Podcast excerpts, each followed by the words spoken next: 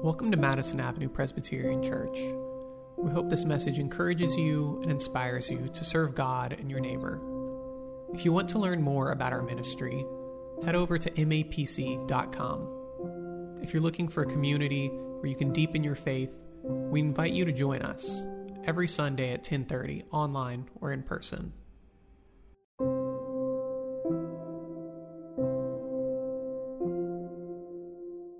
Our reading this morning from the book of Deuteronomy is rather short, from the fifth chapter, verses 17 and 19. You shall not murder, neither shall you steal. This is the word of the Lord. Thanks be to God. Amen. I have observed over the years that our morning bulletin has many uses. It, of course, gives us the outline of the worship service. It provides us with announcements of upcoming events and activities in the life of our church. I have seen babies use it to teeth. I've seen couples, children, adults use it as scratch paper to pass notes back and forth or to play tic tac toe. And many, many Sundays over my ministry, one or two children have come up to me following the service and presented to me their work of art. They have used some colored crayons or a pencil and they have drawn sketches of this or a picture of that. Usually it was a picture of me.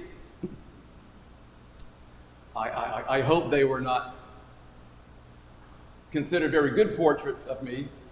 Uh, I often did not have any hair and maybe only two fingers, but were, it was wonderful. I loved it when the children would come forward and just draw something. And they'd be so, they'd be so delighted. Here, here, here, this is for you. Thank you. Thank you. I wonder what would happen this morning if we passed out magic markers and if you were to draw a picture of the world. What, what would you draw? Uh, would it be a globe with brown continents and a blue ocean? Would it be a picture of your home, your apartment building? Would it be a picture of your favorite vacation spot? Uh, would it be a picture of your family? Would it be a picture of a mask? Would it be a heart?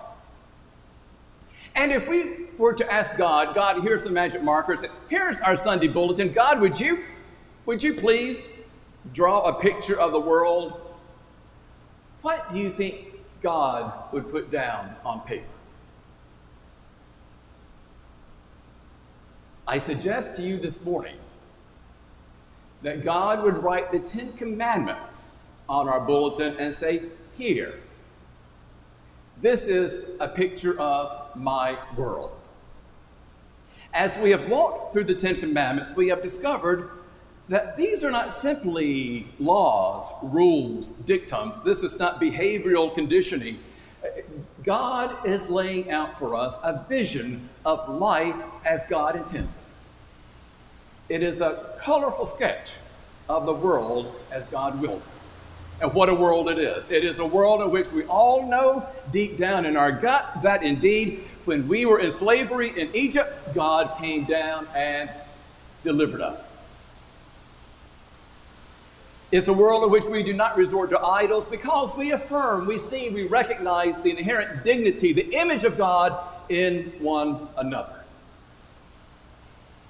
It is a world in which, when those who are no longer able to take care of themselves, people take care of them. The commandments offer us a compelling vision of God's world, a vision that moves us to live and believe and act in a certain way. And today we're going to consider two of the brushstrokes of this painting Thou shalt not kill, neither shalt thou steal. Now, as you know, this prohibition against killing spans cultures and eras. It is not unique to our tradition. But what is unique in our tradition is why we do not kill. We are told not to kill because God is the author and giver of all life, and it is not in our hands to take away what God has given. Uh, the Old Testament scholar Walter Harrelson has said uh, there was in ancient Israel no notion of the sanctity of life in and of itself. The sanctity of life lies in the action and will of the Lord. God protects human life, and Israel is required to follow the path of God in protecting human life. Because all life belongs to God, we are told, do not kill. Why do we not kill? Because we know that each of us is made in the image of God. We all bear God's mark, and we must not shed the blood of our brothers and sisters. Why are we told not to kill? Because killing inevitably dehumanizes the killer. We become more and more callous to human beings. We stray farther and farther from the God who loves all of us. We lose our capacity to feel compassion and to celebrate with God our kinship with all of God's people.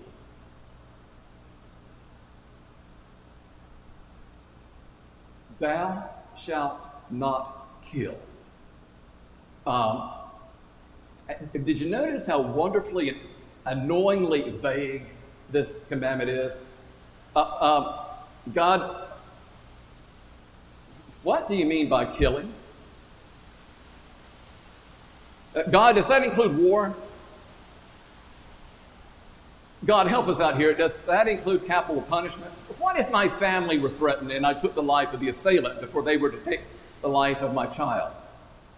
Uh, what about abortion? What about euthanasia? the commandment is wonderfully and annoyingly vague. We do not have firm, fixed answers to any of these questions because these commandments are not simply rules, they are the brushstrokes of God's vision for life for all people. On Friday, Deb and I went to the Frick Museum with a, a couple of friends here at Madison Avenue Presbyterian Church. And we went throughout the museum and we paused. We, we paused in front of Bellini's of the Ecstasy of St. Francis. It's a beautiful painting. It's, it's, it's, the kind of painting where you just don't look, okay, that's nice, and, and wander on. It, like great art, it invites thought, it evokes, it challenges, it comforts, it confronts. It calls us to question who we are and what we are about in the world. So I'm looking at it. What, what does the skull down in the lower right corner really mean? Are, are those stigmata on Francis's hands? Oh, we know that Francis loved animals. Is, that why there's a bunny here close to his feet? He's not wearing any sandals. Are we in, well, are we intended to think about Moses who removed his sandals because he was thin on holy ground? In much the same way, that's what it's like to look at the Ten Commandments and to really take them in. Uh, uh, for too, too long in the modern era, we tended to read Scripture as if it were facts, just a collection of facts, a collection of uh, literal history, a collection of rules, a collection of laws. We have not often enough interpreted and read Scripture as art. And art moves us stirs us, compels us to think in certain ways, it challenges us. Thou shalt not kill. What, what, what, what, what? Can you imagine this world in which there is no killing? Just for a moment, can you think about it? A world that is free from war and electric chairs and nuclear bombs, hostage situations and extermination camps. Can you imagine that kind of world? It's the kind of world that Christ depicts for us in the reading that Chestnut offered a few moments ago, Sermon on the Mount. Jesus says, You have heard that it was said to you of ancient times, uh, You shall not murder, and whoever murders shall be liable to judgment. But I say to you, if you are angry with a brother or sister, you'll be liable to judgment. And if you insult a brother or sister, you'll be liable to the council. And if you say, You fool, you'll be liable to the hell of fire. Can you imagine that kind of world? Without violence, without killing, without anger, without vengeance.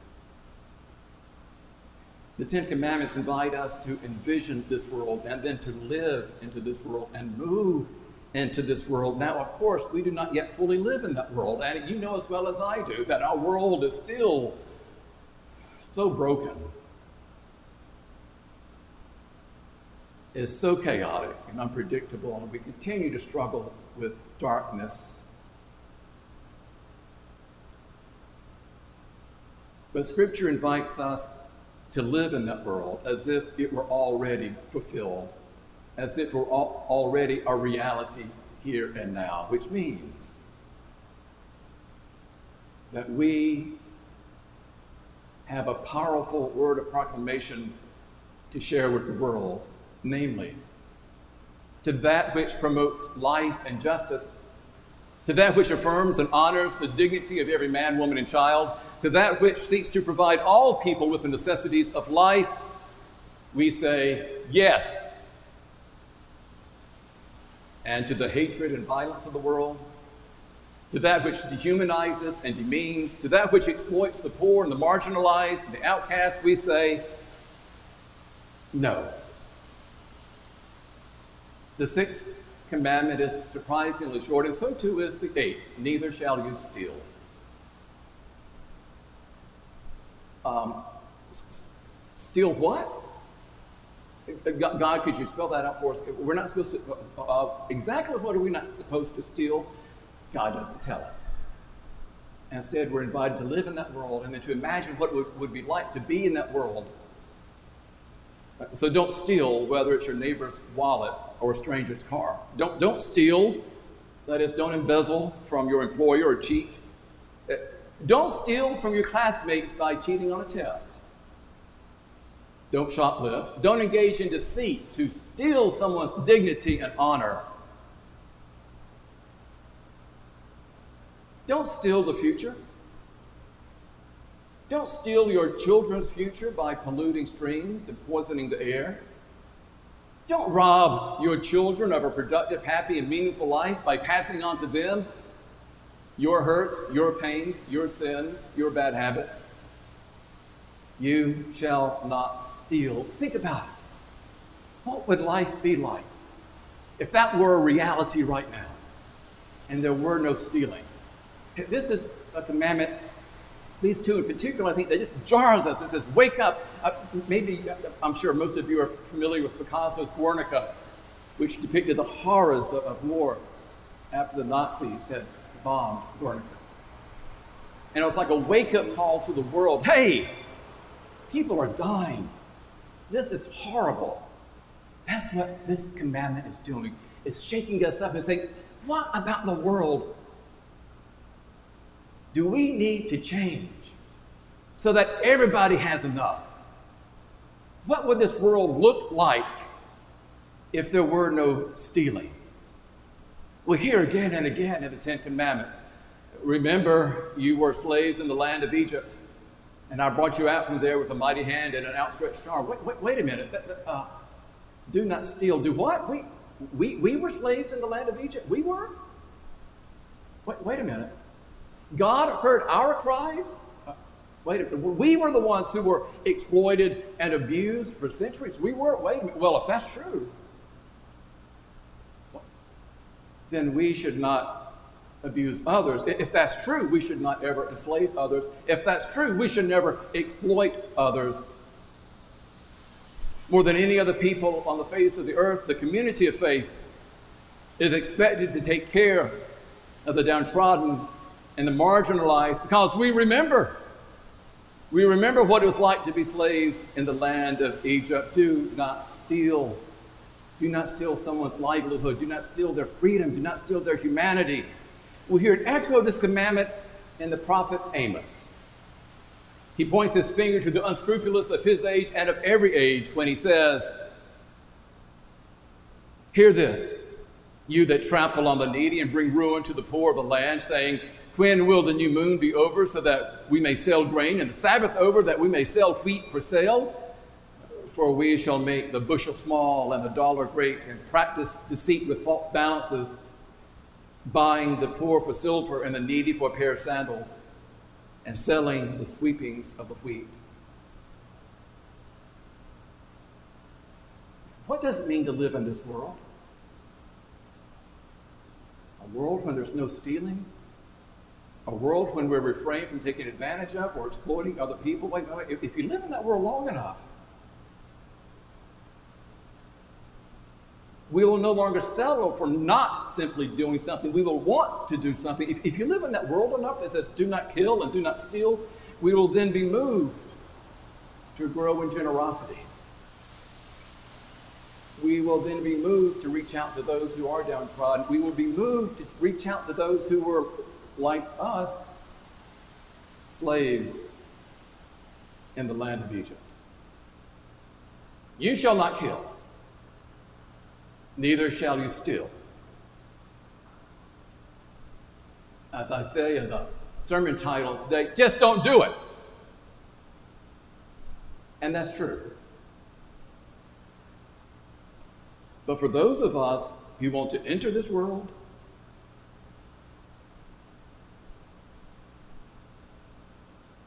a whole new way of living is presented to us. Amen.